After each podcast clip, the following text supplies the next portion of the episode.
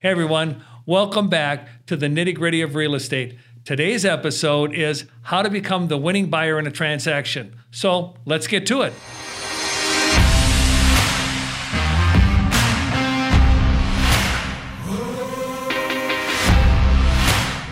Hello, everyone. Tom Krieger here with Matt Beret just so you know, a little credentials about Matt. Matt is the number one buyer's agent on the Tom J. Krieger team here and with the Nitty Gritty podcast. I'd like to let everybody know, Matt, you're selling a home about once every five days for this year. Yeah. Now, I want to ask you a couple questions. We're hearing on the general media right now that it's really hard to get a home. Yep. Uh, it's about as hard to get a home now as it was to get toilet roll last year. it's that's as simple as it is. Um, it is really tough. It is very competitive. Um, we have not a lot of supply, but mucho demand. So, um, actually, getting a home for our buyers right now is taking a little out of the box thinking, uh, leaving the ego at home, um, but also not putting the buyer into a financial bind or a, a physical bind with the house. So, it actually takes a lot of understanding of the buyer of the market we're in and and that comes in the buyer consult. You know they watch a lot of HGTV and they think that it's going to be an easy process. And with all of my buyers I tell them right away you will be disappointed. The home that you love is probably not the home you're going to get um, but just stick with it. And also trimming down the the needs and the wants is huge. You know they have this um, idea in their mind of this house is going to have X and Y and Z and it's going to be beautiful with a pool and wood floors and that's just not what's out there. But you can get to that. You just got to tell them, you know, you're not going to find that. And if we do, it's going to be super competitive and you may not win, you know. Um, so it's a lot about setting up the expectation in the in the beginning, and then that way that way when a buyer sees a house that they have an opportunity to get, knowing they can add the things they want in the future, then it becomes a win-win, and we we get it and we buy it. Excellent. So, Matt, let me ask this question. What's the price range right now in the Tucson market here in Arizona? What's the price range that's the hardest to get into?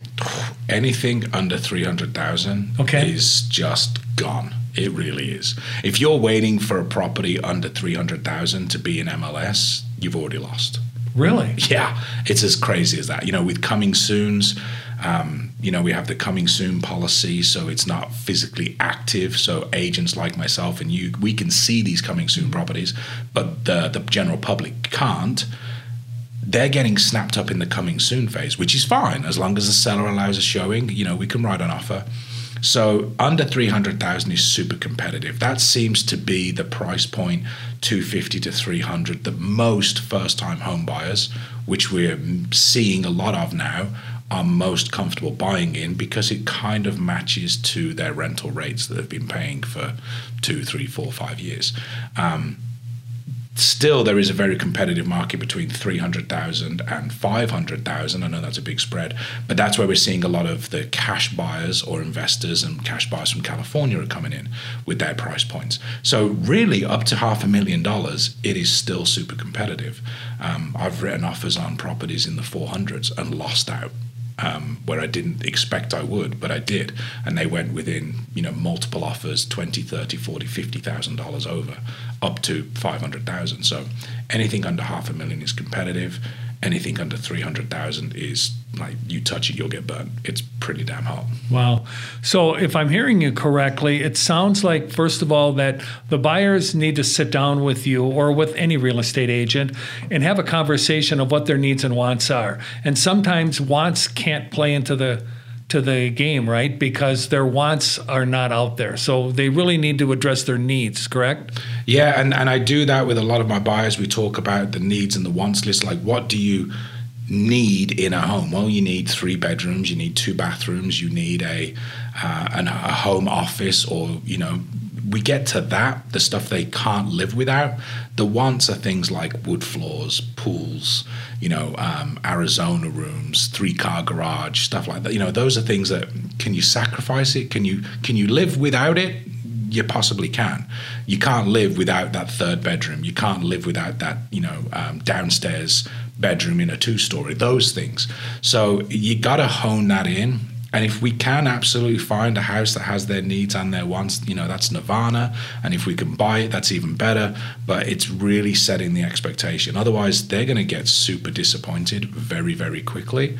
Um, they may even look to look for another agent who can then promise them that dream and not set the expectation. And they may go through two or three, four agents and just be completely disillusioned with buying a home and continue renting, and that's not what we want. You know. Okay. So let's play a little a little what if scenario. So let's say um, I'm referred to you by a family member, mm-hmm. and I, I, say, hey Matt, you know Tom here. I want to buy a house, a three bedroom, two bath house for two thousand square feet, and I want to spend three hundred thousand dollars. What can I expect, and how would the process go? Kind of walk me through that process, up to and including drafting the offer and the terms of an offer. So the first process with me is to have a sit down. Generally here at the office, um, we bring them to the office. We sit down for about an hour, and we go through that whole needs and wants list. A lot of the time, the buyers that I'm meeting, they're not qualified. They haven't even looked into the lending side of the process. They just think first step realtor. And that's fine because we have lenders we can associate them and get them connected to. So the first thing is that consultation, set the expectation of what they're going to look like. And I kind of go through an overview, 30,000 foot view of what the process looks like, but it can be really overwhelming for a first time home buyer mm-hmm. to sit down and say, hey, well, we're going to get you qualified, find a house, write the contract, go through the inspections. And, and at that point, they kind of glass over and it, they're done.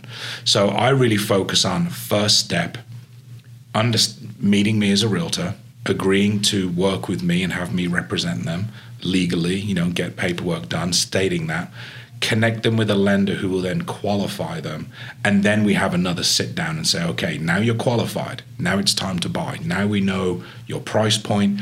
You need to strap your boots on because it's going to be a whirlwind. It's going to be, you know, it's going to be a quick ride. And they have to be available. Um, I've had clients who, you know, they work nine to five. They can't be available to see a home at two o'clock in the afternoon if it goes live. Um, and if they wait until they finish work, well, six or seven you know other buyers have been through and seen it already because of different varying schedules. Mm-hmm. So I've said to my clients, if you can get on a FaceTime or a Zoom call with me for 10 minutes, I'll go see the house now. I'll go get in there and I'll video call you from the house and we'll walk through it. And if it meets what you're looking for, let's get it done. Let's write the paperwork. Let's get the offer submitted. You know, we're doing this with out of state clients, you know, virtual tours and clients are buying properties from different states and doing it through a virtual tour or video tour. Why can't we narrow that down and do it locally for people who are working nine to five and can't see a house and potentially miss out? That sounds like a great way of going. So you definitely want to have a real estate agent who is IT savvy, let's say yeah. that tech savvy, that can meet your needs without you disrupting your income generating activities and or your personal life, right? Yeah. Okay. So let's say now you we've talked and you've showed me and I said, yeah, this is a great house, Matt. Let's put an offer in on it, right? How do they get how do you go, what's the next step? So it all comes down to obviously their lendability. Yep. So they've got the lender, they've got the pre-qualification letter.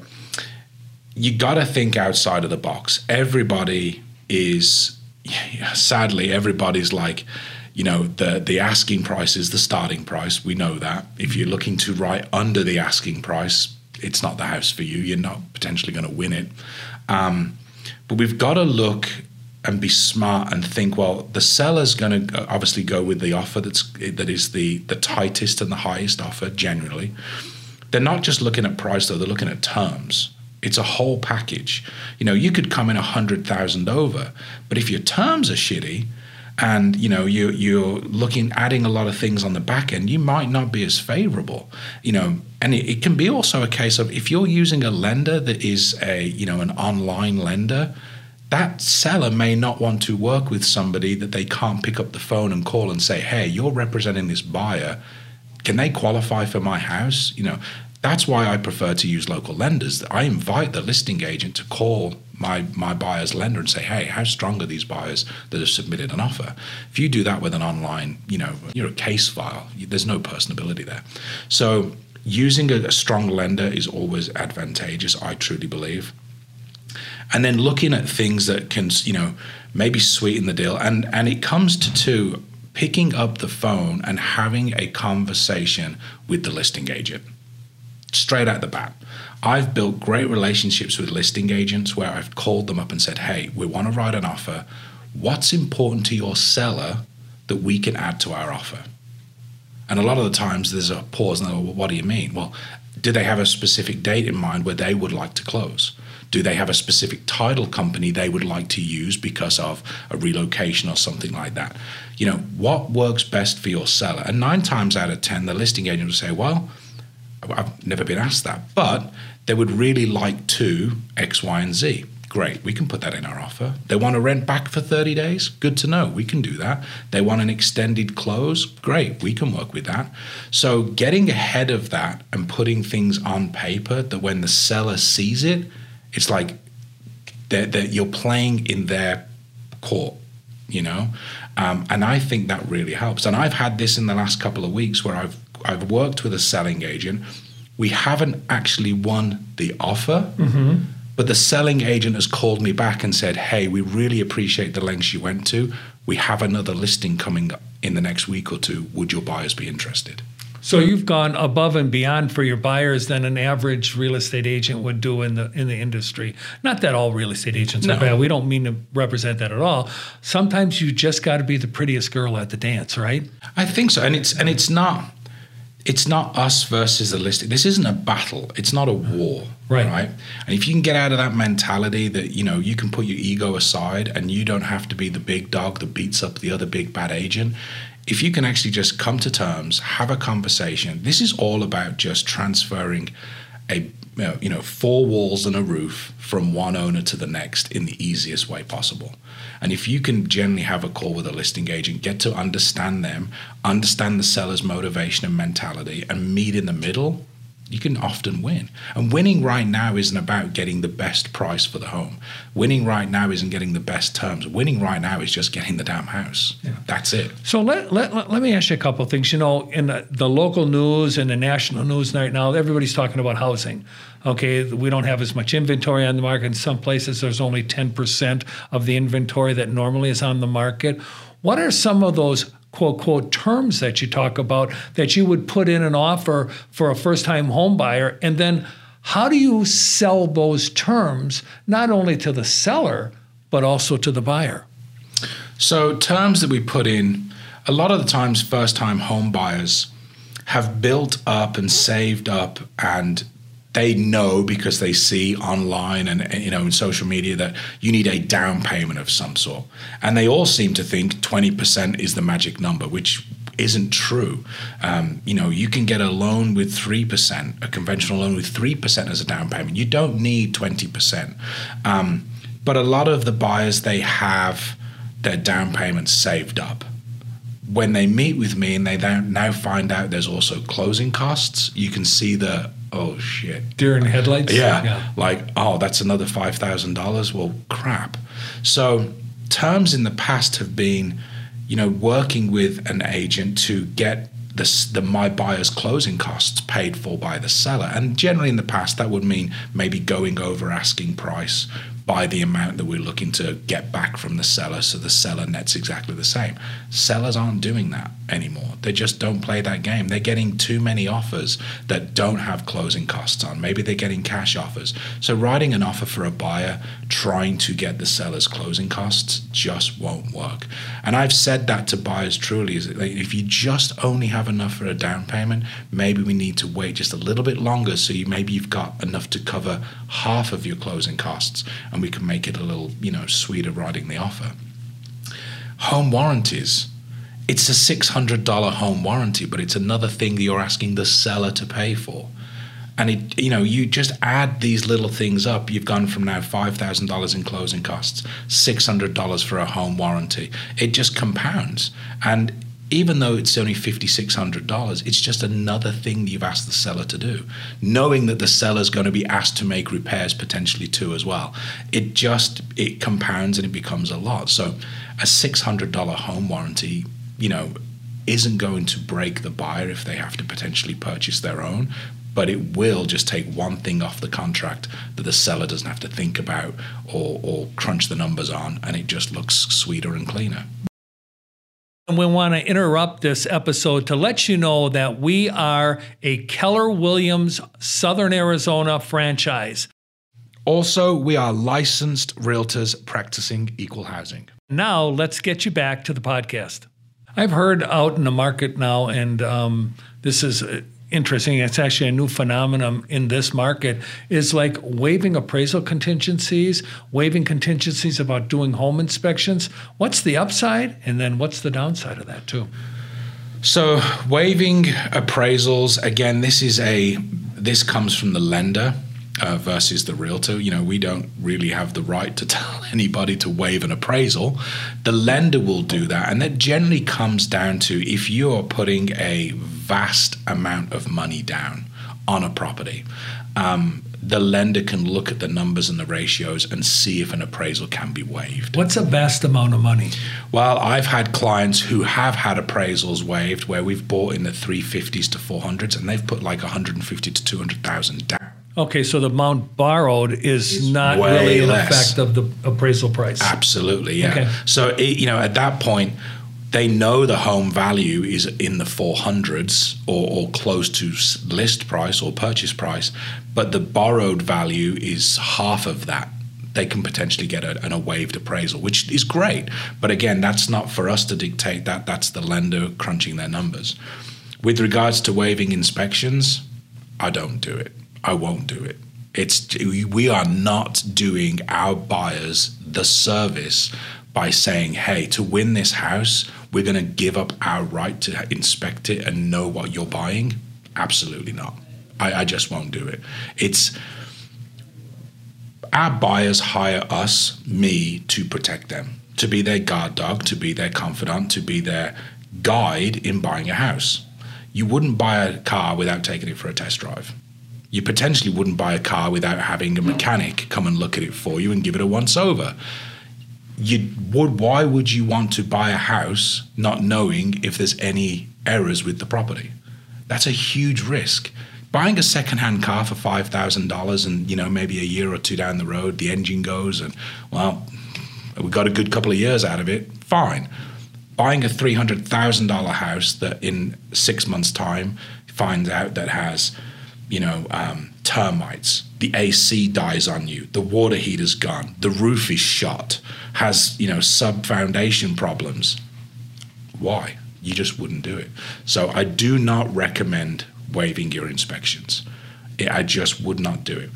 So that's me. So I've heard that um, people are waiving the ability to come back to the seller to ask the seller to do repairs and just doing a home inspection for their own knowledge and then saying, well, okay, these are all cosmetic things. I can still live with the house. Mm-hmm. Uh, but if something comes back, let's say like polybutylene piping in the house, that's going to be a six to ten thousand dollar price range. They're going to go, no, we're not buying the house. Yeah. Are there any terms like that you can say that the buyer won't ask for any repairs?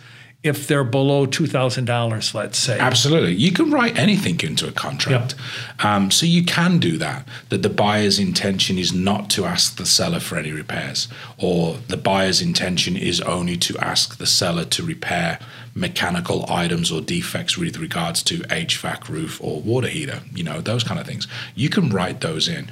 But like you said, it is you know, Arizona and maybe some other states are the same. It's written into our purchase contract. The whole, all homes are sold as is. Correct. Therefore, the seller is selling it as what you get. But we also still have the right to inspect and request repairs be made. So always doing a home inspection and a termite inspection and all the other inspections are, are, critical. But yes, writing into the contract that my buyer doesn't have the intention to ask the seller to any repairs could be very valid, especially if it's a newer home, two, three, three year old home. You could do that.